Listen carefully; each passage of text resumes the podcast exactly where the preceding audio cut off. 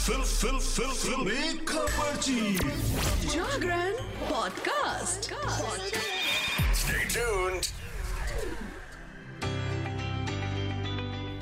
Hello hi नमस्कार आप सुन रहे हैं जागरण पॉडकास्ट का फिल्मी खबरची और मैं हूँ आपकी फिल्मी खबरची यानी कि शताक्षी। आज आपके लिए फिर से लेकर हाजिर हूँ एंटरटेनमेंट की दुनिया की चटपटी खबरें और कुछ गर्मा गर्म गॉसिप तो आपकी फिल्मी खबर जी जो सबसे पहली खबर आपके लिए लेकर आई है, वो ये है कि शाहरुख खान की डंकी जो है, वो ओटीटी पर आखिरकार आ गई है। एस के फैंस पिछले काफ़ी वक्त से उनकी इस फ़िल्म का इंतज़ार कर रहे थे। वैलेंटाइन डे पर शाहरुख खान और डंकी सोशल मीडिया पर ट्रेंड भी हुए। इसके थोड़ी देर बाद फ़िल्म को स्ट्रीम कर दिया गया। डंकी के थिएटर्स रिलीज़ के बाद इस बात को लेकर सस्पेंस बना हुआ था कि आखिरकार फ़िल्म किस प्लेटफॉर्म पर रिलीज़ होगी। बीच में कुछ प्लेटफॉर्म को लेकर खबरें भी आई थी कि उन्होंने फ़िल्म के ओटीटी राइट्स खरीद लिए हैं, लेकिन अब पूरा मामला साफ़ हो गया है। शाहरुख खान की जवान की तरह डंकी के ओटीटी राइट्स भी नेटफ्लिक्स ने ही खरीदे हैं। वैलेंटाइन डे के बाद 15 फरवरी को फ़िल्म को इस ओटीटी प्लेटफॉर्म पर स्ट्रीम कर दिया गया है। नेटफ्लिक्स ने अपने सोशल मीडिया हैंडल पर भी इसकी ऑफिशियल पोस्ट शेयर कर दी है। डंकी में शाहरुख खान ने लीड रोल निभाया है, उनके किरदार का नाम हार्डी है। आप में से जिन लोगों ने थिएटर्स में ये मूवी देखी होगी, उन्हें पता होगा कि किंग खान के अलावा फ़िल्म में तापसी पन्नू, विकी कौशल बमन ईरानी, विक्रम कोचर और अनिल ग्रोवर अहम लीड रोल्स में हैं। डंकी को Three Idiots fame Rajkumar Hirani ने डायरेक्ट किया है, फ़िल्म की कहानी भी उन्होंने ही लिखी है। उनके साथ स्टोरी राइटिंग में कनिका ढिल्लन और अभिजात जोशी भी शामिल हैं।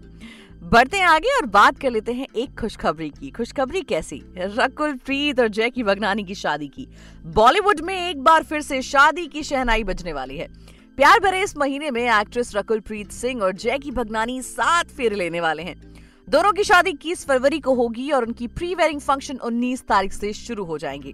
जैकी भगनानी और रकुल प्रीत सिंह साउथ गोवा के आईटीसी ग्रैंड होटल में बिग फैट इंडियन वेडिंग करने वाले हैं। रकुल और जैकी दोनों अपनी शादी को लेकर काफ़ी एक्साइटेड हैं। दोनों की शादी की तैयारियाँ जोरों शोरों पर हैं।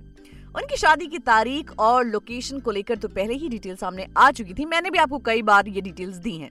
अब हाल ही में उनके वेडिंग आउटफिट को लेकर भी डिटेल सामने आए हैं। खबरों की माने तो उनकी शादी के कपड़े एक नहीं, बल्कि पाँच डिजाइनर्स ने मिलकर डिज़ाइन किए हैं।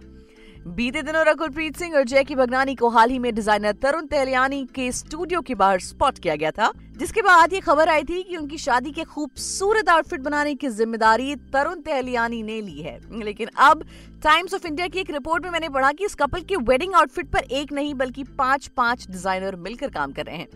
डिज़ाइनर तरुण तेलियानी के अलावा Shantanu and Nikhil, Falguni, Shane Peacock, Kunal Rawal और अर्पिता मेहता उनकी वेडिंग आउटफिट पर काम कर रहे हैं। इस रिपोर्ट में ऐसा भी दावा किया जा रहा है कि उनकी वेडिंग आउटफिट इंटरनेशनल डिजाइनर्स भी डिज़ाइन कर सकते हैं। वेल well, प्रीत सिंह और जय की भगनानी के वेडिंग फ़ंक्शन 19 फरवरी से शुरू होंगे। 19 और 20 को जहाँ उनकी मेहंदी हल्दी और संगीत का कार्यक्रम होगा तो वहीं 21 तारीख को ये कपल शादी के बंधन में बन जाएगा। आपको बता दें कि रकुल और जैकी ने अपनी शादी को काफ़ी प्राइवेट रखा है। उनकी शादी में केवल परिवार के लोग और करीबी दोस्ती शामिल होंगे। शादी के बाद वो मुंबई में अपने दोस्तों के लिए ग्रैंड रिसेप्शन भी ऑर्गेनाइज करेंगे। वेल well, बढ़ते आगे और बात कर लेते हैं तेरी बातों में ऐसा उलझा जिया के बॉक्स ऑफ़िस कलेक्शन की। शाहिद कपूर और कृति सेनन की फ़िल्म तेरी बातों में ऐसा उलझा जिया ने शुरुआत अच्छी की थी।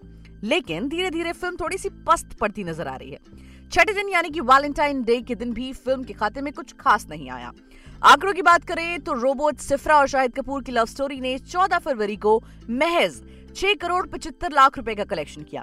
वर्ल्ड वाइड कलेक्शन को छोड़कर अगर सिर्फ़ इंडिया की कमाई की बात करें तो सैकनल के मुताबिक फ़िल्म ने भारत में चौतीस करोड़ छह लाख रुपए का कलेक्शन किया है।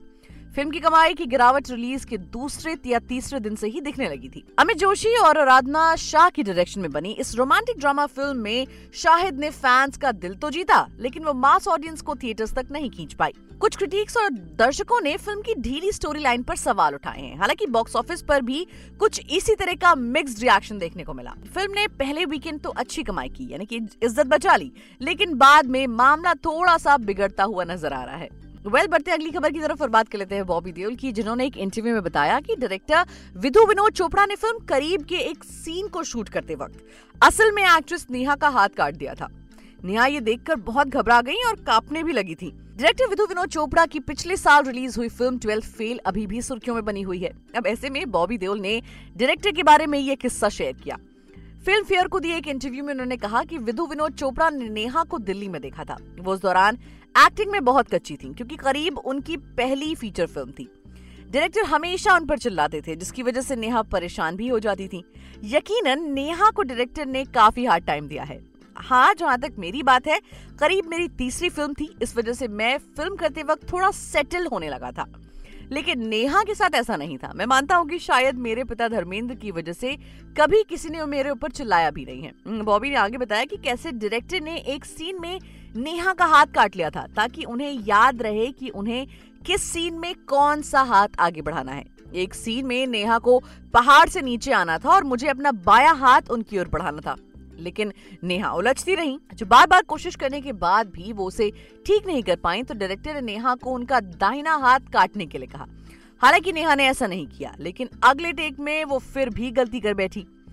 बीस टेक के बाद डायरेक्टर विधु विनोद चोपड़ा ने अपना आपा खो दिया। आप जानते हैं कि उन्होंने तब क्या किया? डायरेक्टर ने नेहा के दाहिने हाथ पर काट लिया खुद से।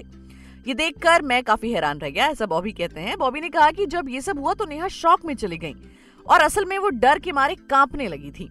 हालाँकि नेहा ने इस किस्से के बारे में कभी बात नहीं की। वेल, बढ़ते आगे और बात कर लेते हैं शाहरुख खान की। जी हाँ। शाहरुख खान ने हाल ही में Oscar award winner Slumdog Millionaire को छोड़ने की वजह बताई है। शाहरुख को डायरेक्टर बॉयल की फ़िल्म में शो होस्ट की भूमिका निभाने का रोल ऑफ़र हुआ था, लेकिन शाहरुख इस रोल के मतलबी कैरेक्टर को लेकर श्योर नहीं हो पा रहे थे। वो ये समझ नहीं पा रहे थे कि इस तरह का किरदार उनकी इमेज को कैसे इफ़ेक्ट करेगा। शाहरुख खान ने यह भी बताया कि उन्होंने कभी किसी हॉलीवुड फ़िल्म में काम क्यों नहीं किया। दुबई में हुए एक इंटरव्यू के दौरान शाहरुख खान से पूछा गया कि उन्होंने अभी तक हॉलीवुड प्रोजेक्ट्स क्यों नहीं किए। इस सवाल पर शाहरुख कहते हैं कि मैं ये कई बार कह चुका हूँ, लेकिन लोगों ने मुझ पर विश्वास ही नहीं किया।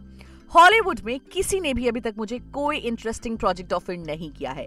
मैं वेस्ट और अमेरिकन फ़िल्म इंडस्ट्री के कुछ लोगों को जानता हूँ। सच कहूँ तो कई बार मेरी उनसे बातचीत भी हुई, लेकिन फिर भी कभी भी कुछ बढ़िया ऑफ़र नहीं हुआ। मैंने अक्सर एक्ट्रेस को हॉलीवुड की प्रोजेक्ट करने की इच्छा के बारे में बात करते हुए सुना है। और जहाँ तक मेरी बात है, मुझे लगता है कि लोग मुझे पसंद करते हैं। उन लोगों तक मुझे अपनी बात पहुंचानी ज़रूरी है, न कि सिर्फ़ खुद के अंदर रखनी। शाहरुख खान ने यह भी कहा कि वो बॉन्ड खलनायक की भूमिका निभाना पसंद करेंगे, लेकिन वो खुद को जेम्स बॉन्ड की भूमिका निभाने के लिए लंबाई में बहुत छोटा मानते हैं, यानी कि उनको हाइट का इशू लगता है। शाहरुख खान ने स्लम डॉग मिलेनियर में होस्ट के किरदार के लिए भी अप्रोच किया गया था, लेकिन आखिरकार फ़िल्म में वो रोल अनिल कपूर ने किया। स्लम डॉग मिलेनियर जैसे प्रोजेक्ट को छोड़ने पर शाहरुख ने कहा हाँ स्लम डॉग का रोल मुझे ऑफ़र हुआ था। मैं उस दौरान टेलीविज़न पर कौन बनेगा करोड़पति कर रहा था। सच कहूँ तो मुझे बस ऐसा महसूस हुआ कि फ़िल्म की कहानी में होस्ट का किरदार बहुत मतलबी था। हालाँकि कौन बनेगा करोड़पति के मेकर्स चाहते थे कि मैं फ़िल्म करूँ, लेकिन होस्ट का किरदार धोखा देने वाला और बेईमानी करने वाला था। मुझे थोड़ा अजीब लग रहा था और जहाँ एक तरफ़ मैं कौन बनेगा करोड़पति करूँ, वहीं दूसरी तरफ़ एक मतलबी होस्ट का किरदार निभाऊं। इसलिए फिर मैंने मिस्टर बॉयल को समझाया कि मैं ये रोल नहीं करना चाहूँगा। इंडस्ट्री में मुझसे कहीं बेहतर एक्टर्स मौजूद हैं जो ये रोल बखूबी निभा पाएँगे। आखिर में ये रोल अनिल कपूर ने किया और वो फ़िल्म में होस्ट के रूप में शानदार थे। तो ये थी आज की एंटरटेनमेंट की खबरें। मिलेंगे आपसे अगले एपिसोड में। एंटरटेनमेंट जगत की और भी चटपटी खबरों के साथ। तब तक के लिए हमें दीजिए इजाज़त और सुनते रहिए जागरण पॉडकास्ट का फिल्मी खबर ची